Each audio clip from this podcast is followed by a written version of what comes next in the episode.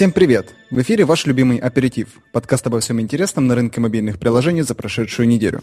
В студии, как всегда, Леонид Боголюбов, главный редактор издания мобильных приложениях Abtractor.ru, Евгений Круглов, CMO компании AppFollow, и я, Андраш Густи, руководитель мастерской мобильных приложений Бегемот Бегемот. Сегодня у нас четвертый выпуск в сезоне. Вы узнаете о том, что делает с компанией рост и успех, или как один разработчик решил делать игры без дизайнеров, зачем и как запускать Agile в маркетинговой команде, как напомнил о своем существовании основатель компании LinkedIn Рейд Хоффман – и на самом ли деле описания к обновлениям стали делаться из рук вон плохо даже самыми крупными компаниями?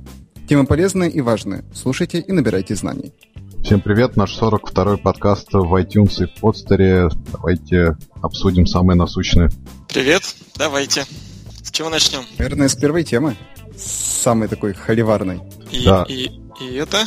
И это отличный кейс э, студии Hellbrick. Это игровая студия, у которой такие хиты, как Fruit Ninja, Jetpack Joyride, ряд очень популярных игрушек. И вот они пошли такой, на такой экстраординарный шаг. Они решили после увольнения двух последних дизайнеров вообще сократить эту должность и возобновлять ее, не нанимать новых. Такое интересное нововведение, особенно в игровой разработке. И они объясняют это тем, что фактически из их слов я понял, что что дизайнер вообще не нужен, и выполнять его работу будет вся команда, и они все вместе совместно будут заниматься дизайном, потому что концентрировать все возможности и работу дизайнера в руках одного-двух человек не всегда целесообразно они продолжат работу над играми и, собственно говоря, не унывают на этом, и, по их мнению, все будет дальше хорошо, и у них отлично. И Half-Brick продолжит дальше выпускать различные интересные игры. Вот такой интересный кейс из области мобильной разработки. Сейчас э, вот Андреш будет холиварить по поводу дизайнеров, но мне кажется, вот скажу сразу, что это кейс достаточно интересный, особенно в продуктовой разработке, и можно взять его на вооружение. Андреш, теперь ты давай. Спасибо.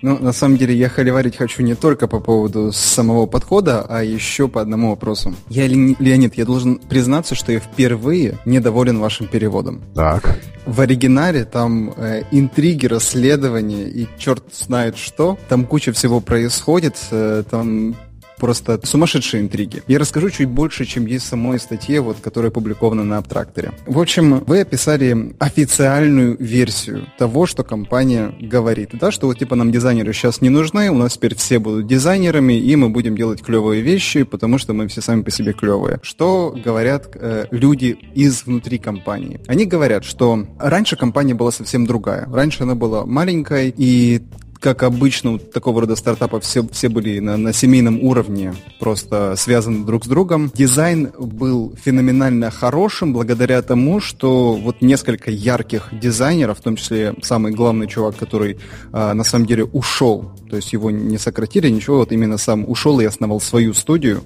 а, потому что с, он больше не согласен с тем подходом, который есть в компании. Они запускали быстро какой-то какой дизайн-подход в игре, какие-то подходы выигрывали, они потом их дотачивали. И за счет этого получило, получилось несколько очень классных и блокбастерных игр у этого разработчика. Сейчас компания столкнулась с тем, что она растет. Вместо плоской иерархии у нее все-таки появилась вертикальная иерархия.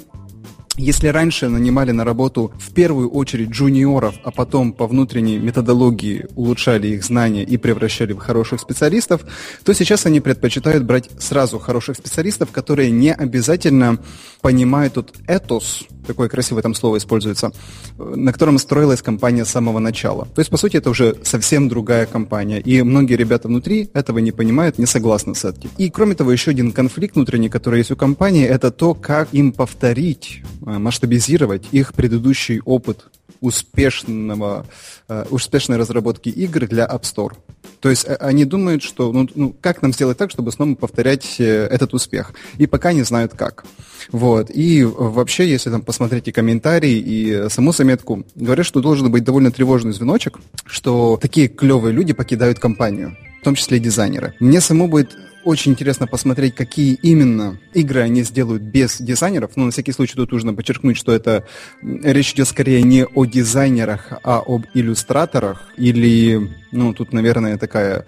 А разве не гейм, не гейм-дизайнеры. Я думаю, что тут всеобъемлющая такая. То есть из того, что я прочитал, вот эта вот э, должность, которая была, вот гейм-дизайнер, вот в их понимании, э, это было все. То есть он чуть-чуть и аналитик, он чуть-чуть и гейм-дизайнер в привычном понимании этого слова, и мобильный дизайнер, и проектировщик, и еще и иллюстратор. Ну, насколько я понял. Вот. Как они без этого будут работать, я не знаю. Мне сложно это представить. Ну, вдруг у них есть какая-то своя методология, а для фактической работы они будут привлекать кого-то извне. Не знаю. И что мне еще очень понравилось, ну, поэтому на, на эту тему я особенно холиварить не буду, возможно, вот вообще не похоливарим. Но мне в комментариях очень понравилось, я вот вам бы, наверное, советовал, а, Леонид, отдельно сделать небольшую заметочку только из этого, из этого комментария, нек, некий Фентон комментирует очень много к этой статье. Он сам директор по дизайну у одного разработчика игр. И он описывает, как он берет на работу мобильных дизайнеров и чем они должны заниматься. Вот тут буквально несколько абзацев, но это на самом деле то, что он описывает, это очень хорошие специалисты и ключевые специалисты для любого производителя игр. В общем, я очень скептически отношусь к этому шагу. Я считаю, что здесь намного больше структурных проблем, чем показывает компания в своем официальном релизе. И у меня на самом деле все. Если будете мне каким-то образом противоречить, буду только рад с вами пообщаться. Евгений? Да, честно говоря, сложно что-то сказать. Действительно, в оригинальной заметке говорится про просто про дизайнера. Я почему-то вначале думал, что речь о геймдизайнере, и хотел уже радостно потирал руки о том, что, с тем, чтобы сообщить э, Clash of Clans, точнее, не Clash of Clans, Supercell э, отказались от должности геймдизайнера еще на заре своей компании. В 2013 году показывали слайды, что, мол, у них ни одного геймдизайнера не работает. Но раз речь идет именно о графическом дизайнере, то есть о человеке, который создает образы внутри игры, то, ну, надо сказать, смелый ход, смелый шаг.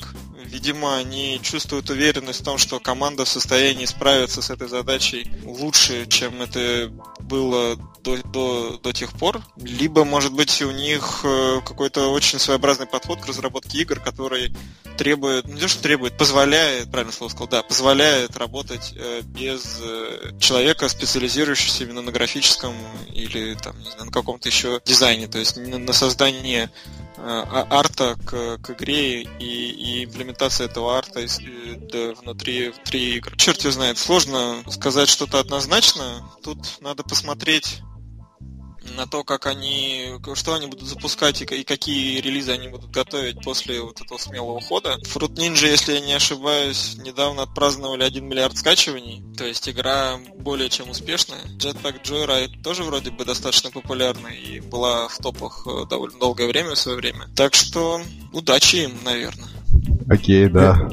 Леонид, у меня такое ощущение, что сложилось, что ты на самом деле рад этой новости, ты считаешь, что это очень смелый, правильный шаг. А ты мог бы тогда вот со своей колокольни немного нет, ни в коем нет. Тут опять неправильно какая-то интерпретация моих слов. Нет, не рад просто. Ну, так ты же андроид любишь, что с тебя возьмешь, господи. Да. Просто интересно, вот действительно, как они будут дальше жить и как реально у них будут выполняться все эти работы. То есть, ну, не знаю, тут радости никакой нет, просто любопытство, интерес, как все это будет развиваться. Может быть, они поняли, что они могут как-то разбивать рабочий процесс над дизайном таким образом, что это все либо хорошо аутсорсится, и там, не знаю, отдельно взятый человек за там за час, за полтора может нарисовать им то, что им нужно нарисовать. Либо, в принципе, как таковой дизайн им сейчас не нужен, и они готовы работать, не знаю, с существующими открытыми библиотеками. Их существует, их реально очень много, зависит от движков, которые вы используете. Для каждой из них, для каждого движка можно найти достаточное количество ассетов, в которых можно собрать э, геймплей. Все остальное, по сути, является уже для них второстепенным, и и таким вот образом они хотят ускорить процесс разработки, чтобы не концентрироваться на графике, а концентрироваться непосредственно на игровом процессе. ну, это странно. Знаете, ну, вот... да, это... Нет, я согласен. То есть это я сейчас так на ходу слегка фантазирую, пытаюсь объяснить, как как с этим жить. Но сам, самому мне это объяснение не кажется очень убедительным. Я, я думаю, что вот, вот что будет на самом деле не то чтобы актуальным, а релевантным. За свой опыт работы я видел много странного, в том числе странного, что происходило у очень опытных, хороших компаний. Одна интернет-компания, с которой я, мне приходилось э, работать, занималась торговлей по всему миру. И в один момент они подумали, вот посмотрели и, и подумали, значит, с продажами у нас все очень хорошо. Отлично. То есть мы там из квартала в квартал идем э, вверх. Знаете что? А давайте мы вот весь маркетинговый отдел поэтому упраздним. И они, короче, уволили кучу людей, которые работали над маркетингом по всему миру. Но с продажами, э, к сожалению... А, обосрались? Ну, ну да, да. Ну, ну, то есть как бы сейчас в ретроспективе смотришь на это, думаешь, да, наверное, и тогда сидишь и думаешь, ну как, как это вообще возможно? То есть, ну, где взаимосвязь? Ну вот э, руководство видело взаимосвязь. Может, здесь они как-то так забурили свою тему, что им этот шаг кажется абсолютно обоснованным и правильным. Черт его знает. Ну вот Евгений, по-моему, абсолютно правильно говорил, мы просто рассуждаем, не совсем до конца понимая ситуацию Хеллбрига. Да. То есть э, чем занимался там дизайнер, не очень понятно, потому что тут в комментариях те же люди пишут, что вот у них э, дизайн в мобильной игровой студии это аналитик, это, там, не знаю, чуть ли не customer development, да, это да. рисование, и рисование это лишь малая часть того, что делает дизайнер. Если это так, то я вполне понимаю, почему они отказались. То есть, ну, customer development должен развивать другой человек человек, и аналитику должен развивать другой человек. А рисовать действительно и потреблять ассеты из э, сторов, ну, абсолютно правильно сказал Евгений, это либо аутсорсить, либо покупать там нормальные ну, ассеты в магазинах. Почему нет? На самом деле, да, если речь про аналитику, про game development, про MVP и про customer development, то это реально должна делать вся команда. Ну, то есть это процесс, в котором должны задействовать э, все, все участники, работающие над тем или иным проектом. А если все это сваливалось на одного человека, то это очень странно. То есть новость, наверное, должна была звучать таким образом, что мы наконец-то допетрили, как нам оптимизировать внутренние бизнес-процессы, чтобы быть эффективнее. И так вышло, что дизайнер у нас лишний. Ну, ну они это... немножко с конца зашли. Это гораздо лучше заголовок, да. Не лучше, а не менее интересно. Ну окей. Что, давайте поговорим тогда как раз про маркетинг, который мировой уже описал Андреш. Да. Следующая тема как раз про agile в маркетинговой команде и как его можно имплементировать вот в вашей компании. Да увольнять нафиг всех. Всех маркетологов? Окей, давай тогда поподробнее расскажи. Не, я шучу, конечно. Мне, честно, вот довольно сложно вот э, именно а, об этой теме рассуждать, потому что Здесь речь идет о маркетинговой команде именно, которая занимается маркетинговыми вопросами. Э, ввиду отсутствия оной у нас, именно вот команды как таковой, то мне нечего сказать, и мне всегда было интересно, как строят работу э, маркетологи, когда они вместе собираются, там 10 человек. Мне вообще кажется, что это ад, но, наверное, как-то не эту работу устраивает. Я думаю, что Женя тут намного более адекватно прокомментирует. Интересно, почему ты так думаешь? Ну, ты сейчас маркетингом занимаешься. Ну, да, но я точно так же занимаюсь им один-одинешенек. Честно говоря, когда я начал читать эту статью, у меня первый вопрос, который возник, а, а что кто-то работает по-другому? Потому что кажется, что все, о чем они говорят, это, в принципе, вполне ну, очевидные вещи для процессов, э, которые, которые необходимо достаточно часто итерировать. То есть э, ты запустил рекламную кампанию, и ты не сидишь спокойно и, и ждешь, когда она открутится. Ты каждый день, если не каждый час, особенно в начале, смотришь на метрики, проверяешь, что все конверсии у тебя правильные, что нигде ничего не сломалось и так далее, и так далее. И, в принципе, процесс, он устроен похожим образом практически для всех маркетинговых действий. Что ты пишешь статью, какой-нибудь журнал, что ты, я не знаю, выступаешь на каком-то э, мероприятии. Всегда, в принципе, ты сначала что-то планируешь, потом ты реализуешь этот план, смотришь на результат и, как бы, из, из, и приходишь из, из конца этого процесса в начало, чтобы запланировать следующий шаг уже с учетом тех ошибок, которые ты совершил. Почему надо было назвать это agile? маркетинг, я не очень понимаю. То есть, видимо, ну, видимо, есть какой-то традиционный маркетинг, когда люди раз в три месяца собираются, планируют маркетинговый бюджет и говорят, давайте сожжем столько-то денег в телевизоре, столько-то денег в интернете, поручают это все рекламному агентству, рекламное агентство как-то там справляется с этой задачей, как-то там отчитывается, и потом все смотрят и говорят, да, у нас продажи выросли на полтора процента. Отлично, значит, мы здорово сожгли 1 миллион долларов, давайте теперь сожжем 2 миллиона долларов, и продажи вырастут на, на 3%. Но, возможно, процесс работает похожим образом в каких-то крупных компаниях, э, типа FMCG и, и же с ними. Но в маленьких компаниях и в средних компаниях, как мне кажется, нигде подобным образом никто уже давно не рассуждает.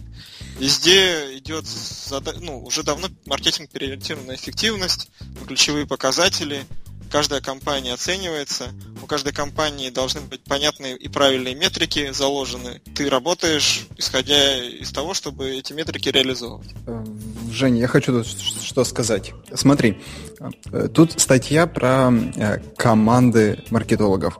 У кого команды маркетологов? Кто себе может позволить? Большие компании. Ну, большие компании, да, я понимаю. Вот. Ну, и... ну, возможно, но просто есть команды маркетологов и, в принципе, и в средних компаниях. То есть мне доводилось работать в компании 100 человек. Это не очень большая компания. И у нее относительно не очень большая компания. Мне кажется, это компания среднего такого размера, да, ну, уже там плюс-минус. И у них, у этой, этой компании было там три, три маркетолога. Ну, как бы, это команда. Но вот они работали ровно точно так же. То есть они каждый раз думали, как максимально эффективно потратить копейку выделенного им бюджета, не тратили ничего просто так и никогда не пытались просто формально подходить к процессу, что вот мы сделали это, сделали это, сделали это. Каждый раз оцениваешь, ты оцениваешь, ты смотришь канал. Ну, я, у меня вот есть очень хороший знакомый, который работает в компании Reflame, директором по маркетингу. И вот это крупная компания, мягко говоря. И он на самом деле рассказывает мне, когда мы делимся там друг с другом новостями, он мне рассказывает ту же самую историю. У него, в принципе, процесс заточен именно на эффективность. Они очень хорошо меряют каждый канал, они понимают, что они ждут от, от каждого, там, не знаю, телевизионной рекламы, от интернет-рекламы, от еще какой-то рекламы. Понятно, что где-то в этом процессе появляется агентство, и агентство может быть, работает как-то по-другому. Эффективно или неэффективно, я не знаю. Но внутри самого Reflame процесс построен именно таким образом. Кстати, вот я тут хочу добавить к тому, что сказал э, про большие компании и маркетинговые агентства. Ну, для того, чтобы слушали, слушатели полностью прочувствовали боль аутсорса как такового, в принципе, традиционного к нему подхода, безитерационного. Как-то нам приходилось работать над приложением для крупной компании, реально крупной. Цепочка была такая, вот, ну, понятно, руководство компании заказчика, маркетинговый отдел заказчика, маркетинговое агентство, которое помогало маркетинговому отделу заказчика, а, и мы, которые разрабатывали мобильное приложение. Ну и, естественно, у нас тоже был человек, который ответственный за маркетинг, который помогал а, именно в мобильных вопросах маркетинговому отделу, маркетинговому агентству, которое помогало маркетинговому отделу компании. Вот. Дом, который построил Джек. Началось все с того, что нужно сделать мобильное приложение, цель которого определенное количество вот такого типа действий внутри приложения. Бюджет зафиксировали, зафиксировали дедлайны, зафиксировали этот KPI. Весь цикл для того, чтобы это протестировать, 7 месяцев. В процессе уже там на первом месяце стало понятно, что к сожалению, это бессмысленно. Но сделать что-либо никто уже не в силах, потому что такая большая неповоротливая компания. И я думаю, что вот, вот, вот эта вот статья, она, да, на самом деле скорее нацелена в первую очередь на большие компании, в том числе и на маркетинговые агентства, для того, чтобы они вот учились понемногу переходить. Ну, если IT к этому переходит намного быстрее, или мы раньше на это перешли, на интерактивную разработку, э, то я думаю, в маркетинге немножко все похуже. И объяснять вот таким небольшим неповоротливым компаниям смысл итеративных подходов, э, он очень такой тернистый путь.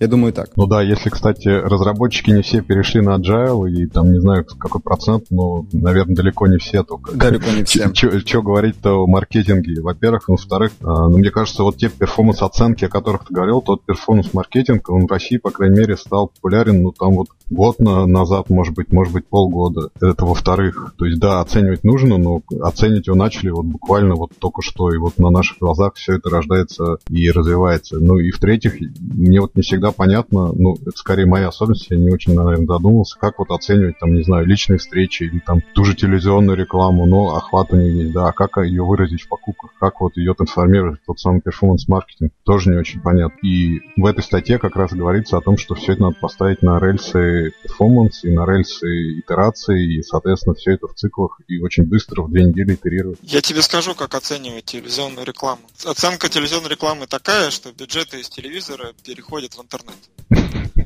Вот, вот, да, потому что ты абсолютно прав. Очень сложно понять эффективность телевизионной рекламы, и давно многие крупные бренд, бренды э, используют ее исключительно для повышения своей узнаваемости. Ну, просто потому, что невозможно сказать, сколько реально человек посмотрели конкретно тот или иной выпуск. Хотя есть методики, но все равно эффективность этих методик тоже, в общем, достаточно э, слабая и всегда есть погрешность. Э, в этих измерениях. Для брендов, на самом деле, в первую очередь работает, для, ну, если мы говорим про FMCG, в первую очередь работает мерчендайзинг. То есть это выкладка товаров и на полках. И, соответственно, договоренности с торговыми сетями о том, чтобы там, под конкретный бренд кон- конкре- была полка или место на полке, куда они могут выставить свой товар. И ну, это вот гораздо более важнее чаще всего, чем для продаж, чем телевизионная реклама. Но работает это в общей связке. Если ты будешь показывать и рассказывать о том, что купите вискус, купите вискус, купите вискус, народ придет в магазин, увидит вискус и, и купит его. Ну, потому что он уже слышал, запомнил. Вот так эта связка работала до сих пор, и, ну, и считалось, что таким образом можно мерить эффективность канала. А интернет дает тебе возможность померить ну, просто каждый, каждый щелчок, каждый переход. И это приводит к тому, что сейчас бренды реально перераспределяют бюджеты во всем мире и у нас в стране в том числе из, из телевизора в, в интернет, потому что там эффективность бюджета, как правило, выше. Слушайте, вы слышали о таком проекте One Dollar Shavers Club? Конечно. Ну, и, и эти бородачи веселые. Да, да. Вот, они, они сейчас, основные их маркетинговые деньги уходят на рекламу на ТВ. То есть раньше они очень хорошо продвигались через интернет, а сейчас для узнаваемости и для раскрутки компании они переходят на ТВ. Вот как бы я это прочитал вчера, и мне мозг взорвался. Но на самом деле, наверное, логично. Но ну, это пиар уже, мне кажется. Нет, я вам степени. расскажу сейчас более подробно. Во-первых, там такие компании, как Adjust или AppsFlyer уже нач- начали обсчитывать телевизионную рекламу и именно трансформировать ее в performance, performance метрик. Это, во-первых. Во-вторых, реально, вот для... Мы делали недавно интервью с агентством, которое занимается телевизионной рекламой мобильных игр. И во многих случаях телевизионная реклама, ну, по крайней мере, в разрезе мобильных игр получается дешевле, и стоимость установки у нее дешевле, чем реклама в интернете и там реклама на мобильных устройствах. Это телевидение на самом деле еще не умерло и далеко от этого. Не-не-не, я не говорю, что оно умерло, и, не боже ж мой. Я имел в виду, что эффектив, ну, эффективное измерение канала в телевизоре реально очень сложно. Ну, вот его начали обсчитывать, да. Практически, да. То есть э, есть методики, я не спорю, но а, все равно они дают большую погрешность. А насчет э, игр в, те, в телевизоре, то, по-моему, Supercell очень сильно этим отличаться начала в какой-то момент. И на, у них сработал эффект новизны, потому что до этого никто масштабно в телеке игры не рекламировал. И уже за ними потянулись вот, э, вот эти бойцы из машин War или что-то там. Ну, в общем, который Game, Game of War, вот это вот с... Э, Machine Zone. Machine Zone, да, с, с Game of War, с моделью, которую они снимали. И сейчас у них э, второй, вторая серия этих роликов пошла, они поменяли девушку на какую-то певицу известную. Марай Керри, по-моему. Во-во-во, точно, да. У них просто, ну, у них задача стоит масс, массовых бомбардировок, да, и массовое привлечение пользователя. Но при этом, как мы знаем, у них, для них это тоже обернулось такой показательной историей, когда в каком-то из отчетов вскрылся тот факт, что эта реклама на самом деле вгоняет их в убытки. То есть э, конкретно им она не приносит того результата, на который они рассчитывают. Собственно, из-за чего там весь конфликт у них э, с Кабамом, по-моему, если не ошибаюсь, и случился. И так мы... что это все палка о двух концах. Что-то мы отошли, да, от agile маркетинга. Нет, ну это просто это примеры, примеры да. маркетинга и примеры того, как это может работать или нет. В принципе, ну, вот так как мы, вроде бы наша основная аудитория это мобильные разработчики, компании, которые занимаются мобильной разработкой, для них такой подход, как мне кажется, максимально оправдан.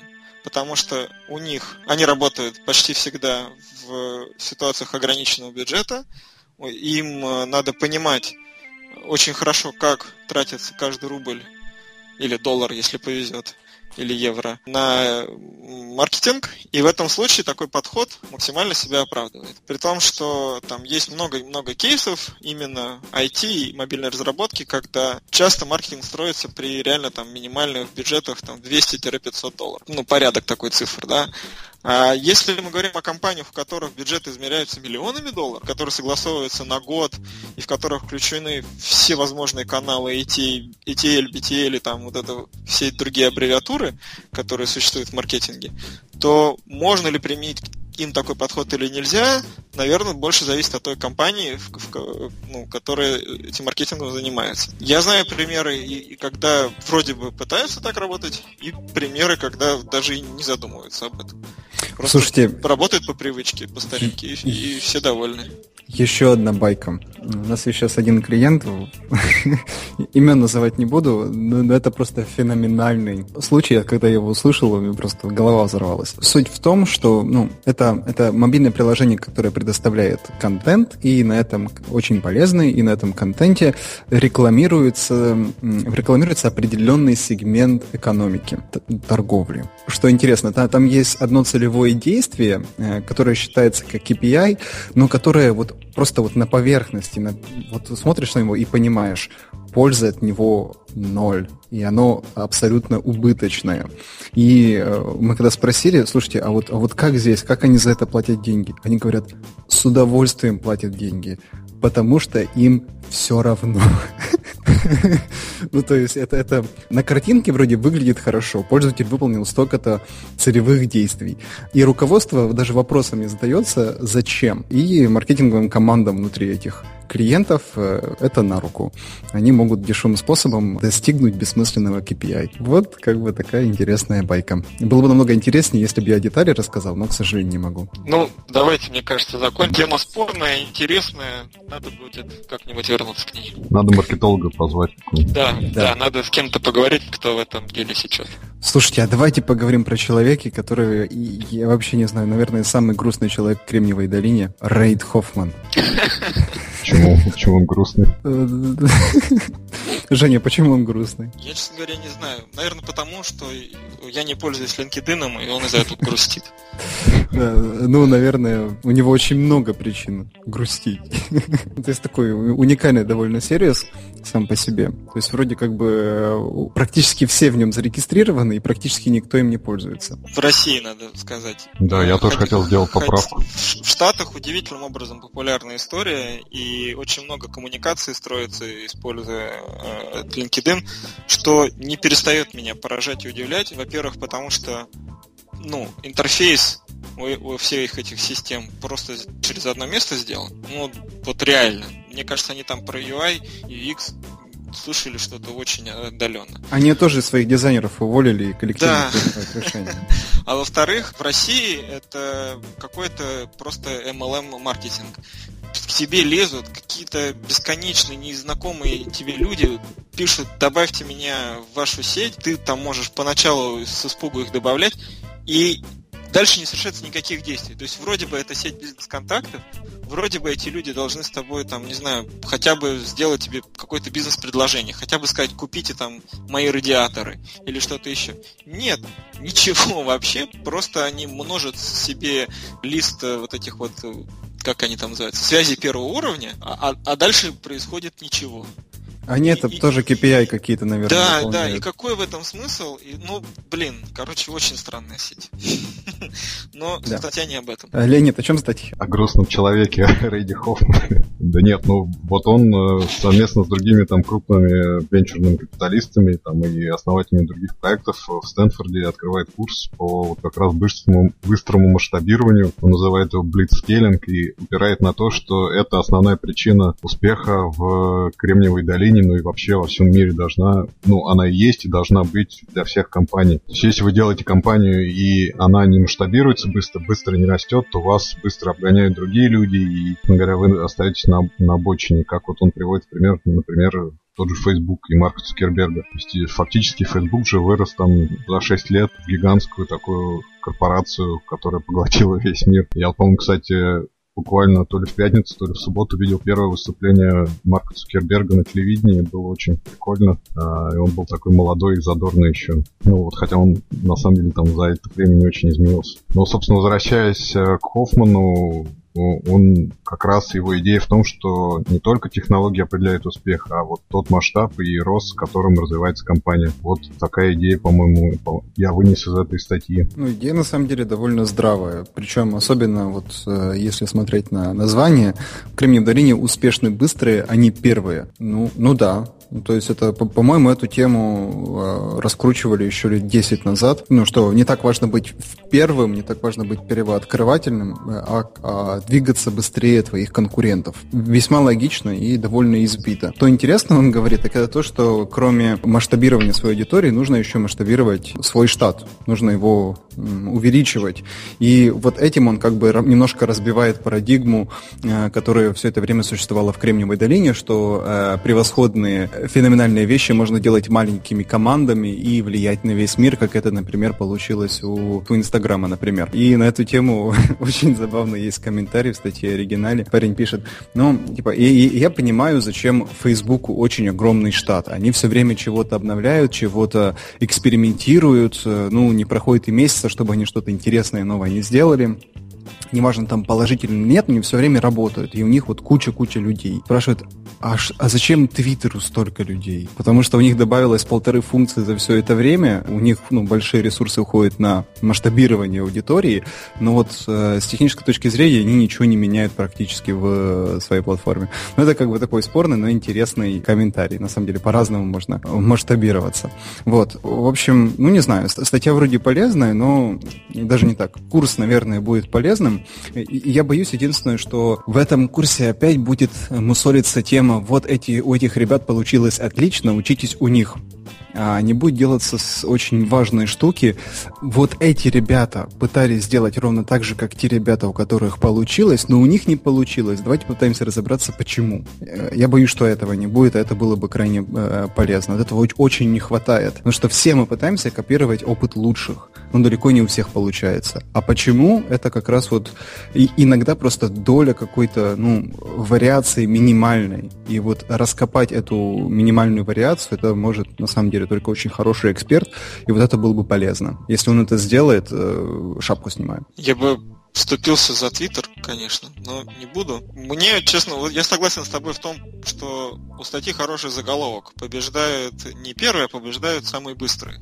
И это правило, которое уже много раз получило всякие подтверждения на разных рынках на рынке интернета и на рынке мобайла в том числе. Мне не очень понятен комментарий и основной тезис статьи в том, что очень важно это масштаби- масштабирование.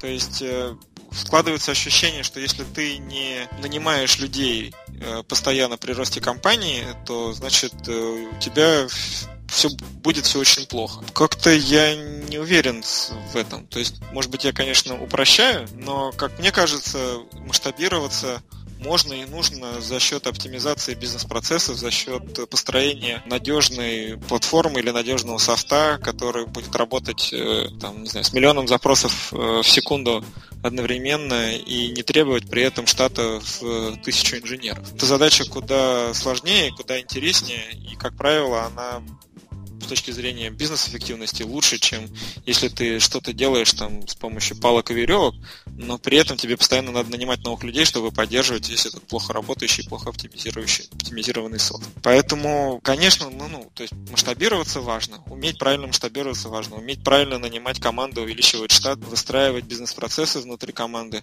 очень важно. Это может сыграть плохую роль в компании, да, привести к каким-то проблемам. Но если твоим продуктом никто не пользуется, хоть ты масштабируешь масштабируйся, никто им пользоваться так и не станет. То есть все-таки не это является ключевой идеей. Марк Цукерберг, э, если бы он сделал бы там не Facebook, а что-то другое, да, ну, каким бы он замечательным бы человеком не был, но если бы у него был бы никому не нужный продукт, то он бы не, не завоевал бы этот рынок. По крайней мере, мне так кажется. Кстати, про масштабизацию. Вряд ли у меня сейчас будут точные цифры, но вот э, интересный пример WordPress. WordPress был одним из первых, И WordPress пока быстрее других, как ни странно. То есть, несмотря на все, что это такой костыльный, не очень гибкий инструмент, но он масштабизируется отлично. И причем не за счет своего штата внутреннего. У них там что-то вроде, ну, где-то по-моему, 200 всего сотрудников, а за счет э, ну, того нетворка, который им удалось э, создать, вот независимых разработчиков краудсорсинга. Вот как бы интересное такое вот исключение из правила. Вот, да. Ну как, а мне кажется, что это не исключение из правила. Точно так же развивался Linux. Точно так же развивалась еще масса других продуктов, э, которые не обязательно было создавать и двигать вперед, имея только лишь собственную команду разработки. Даже этот боец э, приводит примеры Инстаграма и Ватсапа, и на самом деле это далеко не два единственных примера, которых можно привести, где небольшие команды создавали огромный продукт, становившийся популярным во всем мире. Supercell, команда, изначальная команда Clash of Clans 5 человек. Сейчас их, по-моему, там то ли 8, то ли 12. Ну, как бы это никак не коррелирует с тем местом, которое игра занимает на с, с, в современном рынке. Слушайте, мне, у, у меня предложение. Когда он э, с, запустит несколько, прочитает несколько лекций, наверняка что-то в интернете появится. Вот давайте еще раз соберемся тогда э, и по косточкам разберем. Вот что безумно интересно, что он там наговорит, пока очень много скепсиса. Наверное, в большей степени из-за того, кто именно это, э, этот курс будет читать. Ну, кстати, LinkedIn одна из первых соцсетей, надо сказать, да, и точно совершенно первая бизнес-соцсеть.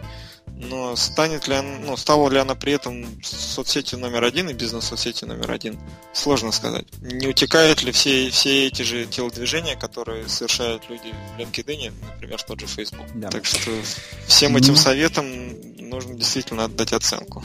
Давайте обсудим еще одну тему, очень близкую Евгению сейчас. Именно тексты обновлений. Ну. А, да, а, вот тут э, вышла еще одна замечательная статья на тракторе. Тексты релизов тупеют. Вот прям так. Леонид, можешь вводную дать? Вводная состоит в том, что вот тексты релизов, об, об, не релизов, а обновлений новых версий, которые появляются в App Store, они становятся все... Ну, глупее. Тут, конечно, очень сильное слово, или тупее очень сильно загнуто, но все менее интересными, и многие компании вроде большого Facebook там или Supercell, о котором мы только что говорили, они предпочитают писать просто там несколько предложений. Приложение обновилось, много новых не, функций. Не надо про Supercell такое говорить, потому что это неправда. Окей, Tinder. Про этих ничего не знаю. Ну тогда Tinder пишет, что вот э, много супер прекрасных вещей. Вот все, что написано в обновлении. Мы как-то, наверное, с год назад говорили об обновлениях и каком-то, я вот хоть убей, не помню, российском приложении, которое пишет целые... Островок. Островок, да, наверное, который пишет большие истории, занимательные в обновлениях, которые, в общем-то, не касаются никак новых функций или новых, новой версии, но всегда интересно и занимательно читать. В настоящий момент э, вот рыночная ситуация скатилась, что либо, а, не писать вообще ничего, либо б, писать что-то отвлеченное и посредственное, что будет просто интересно пользователю. Ну и меньшая часть, наверное, остается уже те, кто пишет просто реально, что изменилось в приложении, какие новые функции появились. Вот так, такая тенден...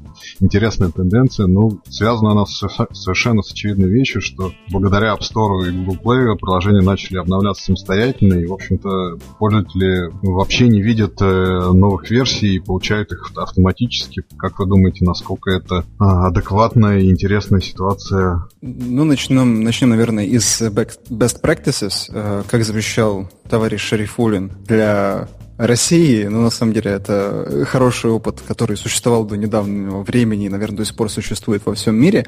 Очень хорошо делать обновления личными.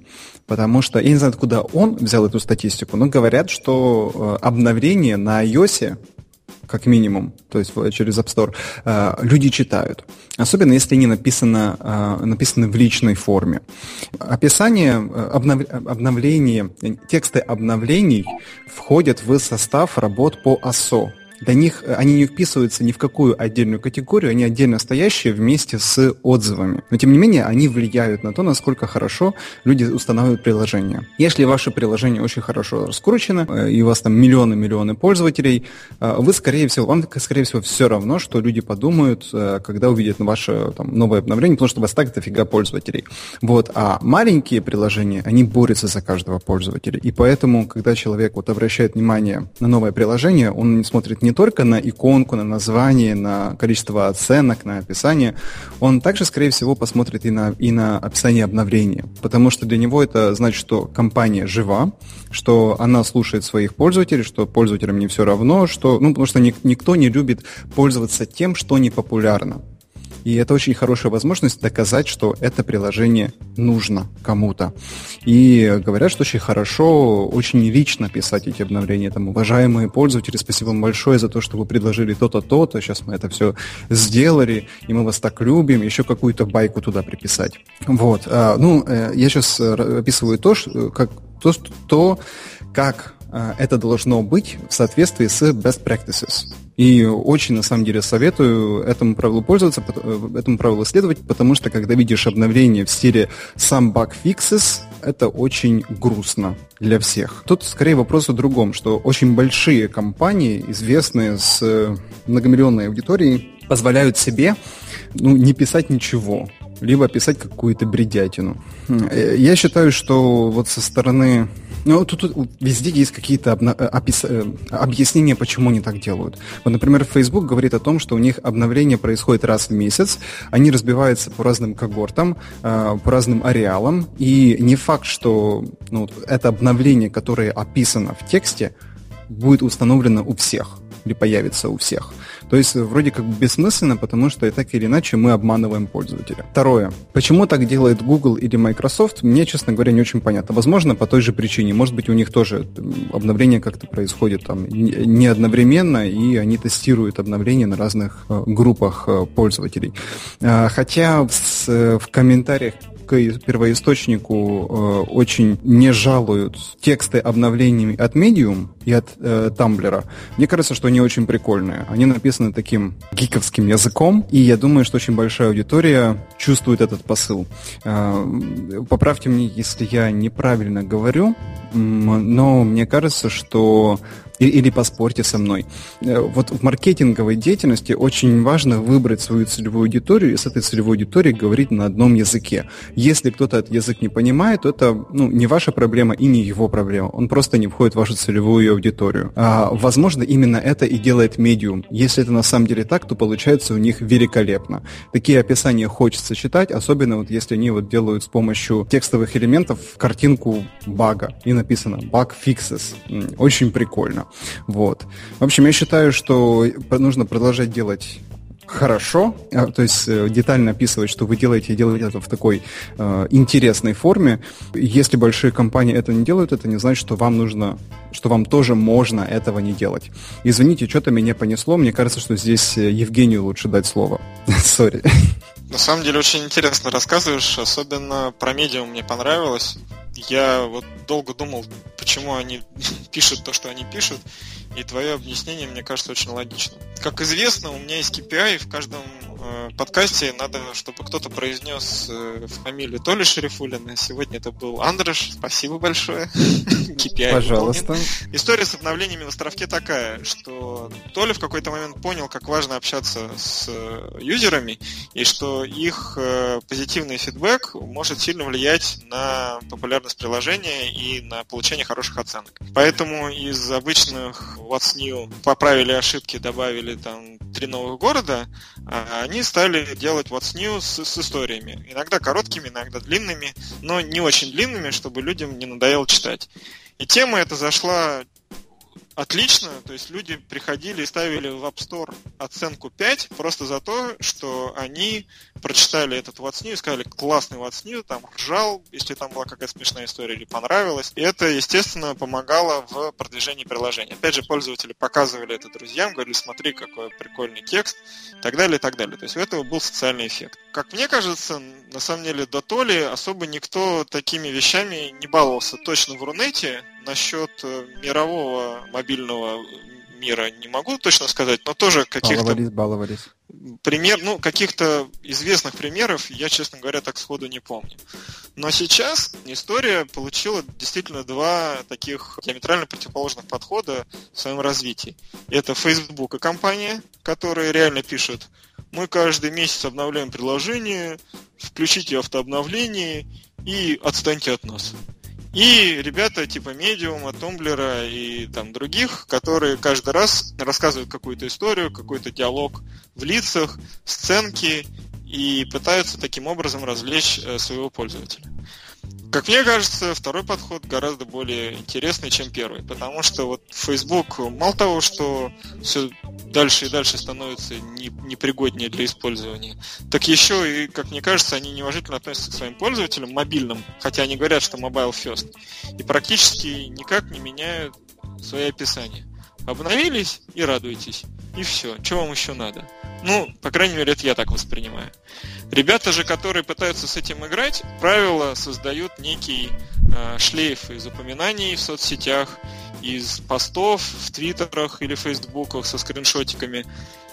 И это так или иначе помогает им э, с повышением узнаваемости. И ты прав, что, конечно, в первую очередь этим, этим пользуются те, кто только начинает, и, и, или там менее популярные, менее, менее известные аналоги. То есть Тумблер, в принципе, известная соцсеть, да, мы, мы все ее прекрасно знаем, но тем не менее она вот не гнушается, и ее, там, не знаю, маркетолог, да, тратит свое время на то, чтобы составить какое-то прикольное описание. За что ему пятерка, да, они молодцы, и я уверен, что это находит отклик у пользователей Тумблера и, возможно, помогает им привлечь новых. Ты прав насчет того, что это действительно инструмент АСО.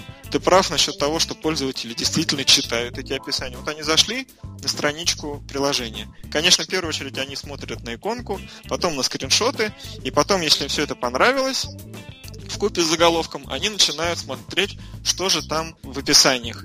И поэтому, скорее всего, описание должно быть достаточно коротким и емким, с донесением того, о чем, собственно, это приложение. И, конечно же, What's New, потому что человек посмотрит, что там добавилось в новой версии. Если он увидит, что это какое-то живое сообщение, то он с большей вероятностью заинтересуется и кликнет на «Установить», чем если он увидит «Исправили ошибки». Ох, елки-палки, там еще ошибки, оказывается. Ну их нафиг, тогда не буду ставить, поищу что-нибудь другое. В общем, тема эта классная. Другое дело, что вот есть люди, которые все это портят, типа Фейсбука. Они реально не заморачиваются. Почему они так делают, сложно сказать. Как много они там своих ресурсов сэкономили, при том, что они масштабируются и постоянно нанимают новых маркетологов.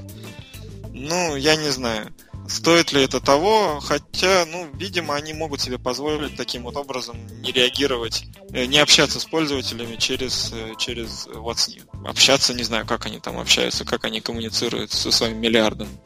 Они говорят, что сразу в приложении говорят тебе, что вот мы то-то и то-то тебе лично добавили. Ну, да, у них есть э, вот, вот эта тема с АБ-тестированиями, они периодически кому-то что-то подсовывают такого, чего нет у кого-то еще. Не знаю, так или иначе все это можно было бы обыграть. У этого, кстати, есть контрпример, это Инстаграм. У Инстаграма, кстати, такая же беда. Они пишут, мы добавили новый блок поиска чего-то там, каталогизации контента, тыры-пыры, 8 дыр, и потом в скобочках, только для США и Канады. И так вот в пяти там последних апдейтах.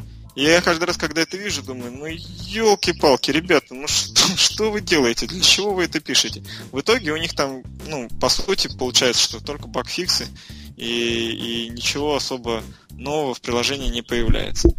Но даже картинка, вот как ты рассказал в медиуме, таракана, составленного из, из букв и, и символов, и то веселее, чем просто сухой текст о том, что мы исправили ошибки. Кстати, эм, есть такой интересный комментарий тоже вот в статье первоисточники. Кто-то пишет о том, что, возможно, некоторые разработчики не хотят писать детально, что они сделали, и пишут вместо этого «amazing stuff happened», как это сделали там кто-то, Tinder. Вот. Потому что очень часто э, вопросы касаются пеймента и разных security issues. И как только э, в обновлении App Store это видит, модератор это видит, сразу более скрупулезное внимание к этому апдейту. Вот. Ну, как бы это как одна из версий, почему они так делают. Вместо этого они просто пишут, что а, что-то поменяли, что-то исправили, и никто особо внимания не обращает. Окей, но вместо этого можно было бы написать короткий анекдот, и, и это тоже было бы хорошо. Ну, отмаза отмазой. Ну, тоже, ну, понимаешь, э, на мой я вот э, считаю, что все хорошо в меру. Конечно, писать простыни э, What's New, и там сколько, полторы тысячи символов, там, по-моему. Угу, э, ну, что-то такое, да. То есть, ну, прямо вот до последней точки все это использовать, конечно, это перебор писать одной строчкой исправили ошибки, ну, это прокатывало там в 2010 году или в 2011, когда приложений было мало, грубо говоря, выбирать было нечего, и люди не смотрели на это, они просто радовались, что выходил апдейт.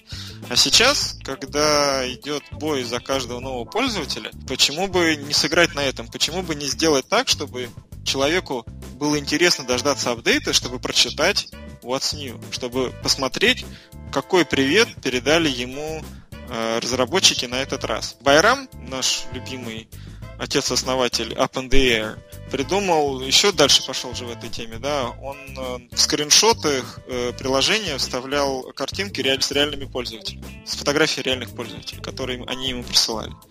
И это ну, точно такой же эффект. Ты видишь в App Store свою собственную фотографию, и ты показываешь потом это приложение, э, в смысле, этот скрин э, из App Store своим друзьям. И, естественно, советуешь это приложение, ну, чтобы они его установили. То есть это вот все действие одного плана. Это то, что называется growth hacks да, и это вот один из таких growth hacks. Наверное, Фейсбуку они считают, что, не знаю, они и так вырастут, и у них э, все хорошо, они сэкономили, значит, э, ресурс, получасовой ресурс своего маркетолога на написание апдейта и рассылку этого апдейта с тем, чтобы там его локализовали там на 10 языков. И счастливы тем, что вот фигачит один и тот же текст. Ну, окей. Ребята, Отлично. все в тумблер. Отлично. Так, ну, на самом деле, я хочу с вами поделиться. У меня сейчас, честно говоря, очень очень туго с новыми приложениями, очень редко вот в силу своей какой-то сумасшедшей осенней занятостью появляется возможность что-то новое установить, но вот как-то попалась, э, попалась на глаза публикация о том, что Альфа-банк анонсировал приложение помощника для финансовых консультаций, называется Sense. Оно как бы еще не выпущено, сайт сделал много обещающе, э, что там, ну что этот планировщик умеет делать, пока непонятно, но я уже встречал несколько положительных отзывов отзывов от э, первых пользователей. Приложение пока публично недоступно, можно подписаться на invite. Invite, собственно, э, по, адресу alphasense.com. Ну, мне сложно его рекомендовать, потому что я пока только запросил доступ, но э, от некоторых товарищей получил хороший фидбэк, поэтому рекомендую обратить на это внимание, возможно, тоже подписаться на этот ранний запуск. По скриншотам, которые там есть, что-то довольно прикольное. Однозначно несколько студий собственно, две, очень хорошо себя за этот счет распиарили. Имена называть не буду, потому что и так много им внимания. Вот, на самом деле у меня все. Спасибо. А у меня как раз два приложения в стиле вот нашей первой новости об отсутствии дизайнеров Halfbrick. Вот у меня как-то на удивление скачалось два приложения, которых в которых практически вообще я не вижу никакого дизайна, и прям не знаю, хорошо это или плохо. Первое это eBay, крупнейший магазин, который вот буквально на прошлой неделе, на позапрошлой обновил свое мобильное приложение. И дизайна как, -то, как такового там вообще нет, то есть это белые поля с э, совершенно типичными карточками, с рамочками и простым текстом. Никакого дизайна, никакого там иконок, ничего там сверхординарного, просто по eBay на белом фоне. Вот не знаю, насколько там был, был задействован дизайнер и как, бы, как он там помог. А второе приложение это Behance, наш, ну не наш, а вообще знаменитая социальная сеть э, креативных людей. И ровно такая же ситуация. Никакого дизайна там особо нету. А те же карточки с э, изображениями, с дизайнерскими какими-то изысками, с фотографиями. И вот эти ленты бесконечные. И еще раз уточню, что вот Честно, я не вижу здесь никакой работы дизайнеров, и вполне вероятно, что и Behance, и eBay, который отделился от PayPal, они обошлись вот как раз той ситуации, которая царит в Hellbrick, и дизайн у них как таковой обрабатывается всей командой и реализуется всей командой без отдельных выделенных на это людей. Вот такие два моих примера, которые иллюстрируют одну из наших новостей. Не знаю, правда это или нет, но... Мне кажется, ты недооцениваешь э, разработчиков э, приложения eBay. Они, на самом деле, как мне кажется, постарались э, сделать очень простой дизайн. То есть, и это нетривиальная задача. Убрать все лишнее, бить себя по рукам, не вставлять лишних ссылок, лишних э, табов, давать воздух э, между картинками и ограничиваться хорошими краткими описаниями, ну, как бы это нетривиальная задача. Другое дело, что вот они, как мне кажется, халявили в том плане, что у них э, не таб-бар, а боковое меню на, на iOS, по крайней мере. Но, с другой стороны, вот, по крайней мере, то, что я вижу сейчас в истории, сам я им не пользовался. Возможно, я бы согласился с тобой, если бы использовался. Но вот только, если судить только по скринам, как раз работа дизайнера была в том, чтобы вычистить и, и, и, и убрать э, мусор, а оставить, сконцентрировать э, приложение на контенте. Ну, окей, может быть, ты прав. Наверное, вот, просто... про, про Behance не, не знаю, сейчас не успел их набрать, а вот eBay мне даже понравился в каком-то смысле. Вот, не знаю, может... Да я не говорю, что он не нравится, я говорю, что, ну, может быть, не, ну, там работа... Я визуально понравился, я даже задумаюсь, может, надо установить их и, и начать ими пользоваться. Окей, Хотя давай, оценки давай... у них низкие, надо сказать. Давай твои. У меня неожиданное приложение сегодня, наверное, далеко не для всей нашей аудитории, но, может быть, кому-то оно понадобится в будущем. Э, либо кто-то задумывался, а, а уже э, искал что-то, и я ему таким образом помогу. Приложение называется Baby Tracker. И, как можно уже догадаться, это приложение для молодых родителей, которое помогает вам следить за режимом вашего ребенка. Для меня и для нас с Тоней это сейчас насущная задача, для нее на самом деле э, гораздо более насущная, чем для меня, но тем не менее пользуемся мы им сейчас вместе. Идея очень простая. Э, в приложении вы отмечаете время кормления, время сна. Можно отмечать, э, если я не ошибаюсь, время смены подгузников, э, давали вы витамины ребенку или нет и так далее. То есть есть несколько базовых вещей, которые вы делаете, которые делаются достаточно рутинно в течение дня.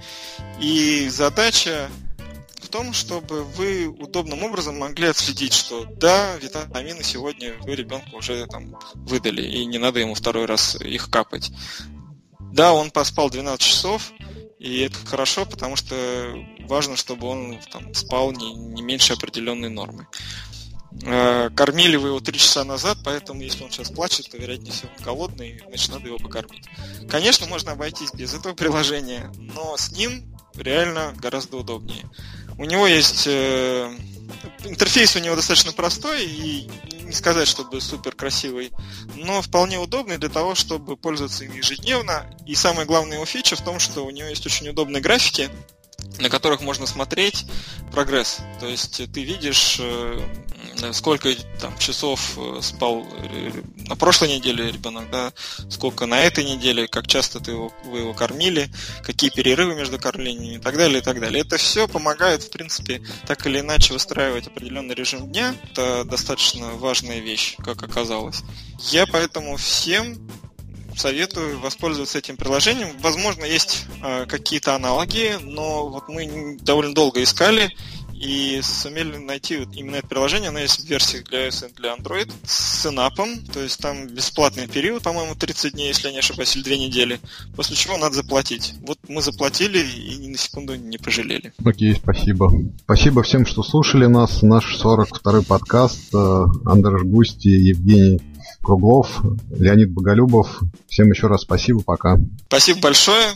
Хорошей недели и до новых встреч. Всем спасибо большое за то, что слушали. Всем желаю непревзойденно крутой недели и больших свершений. Всем пока.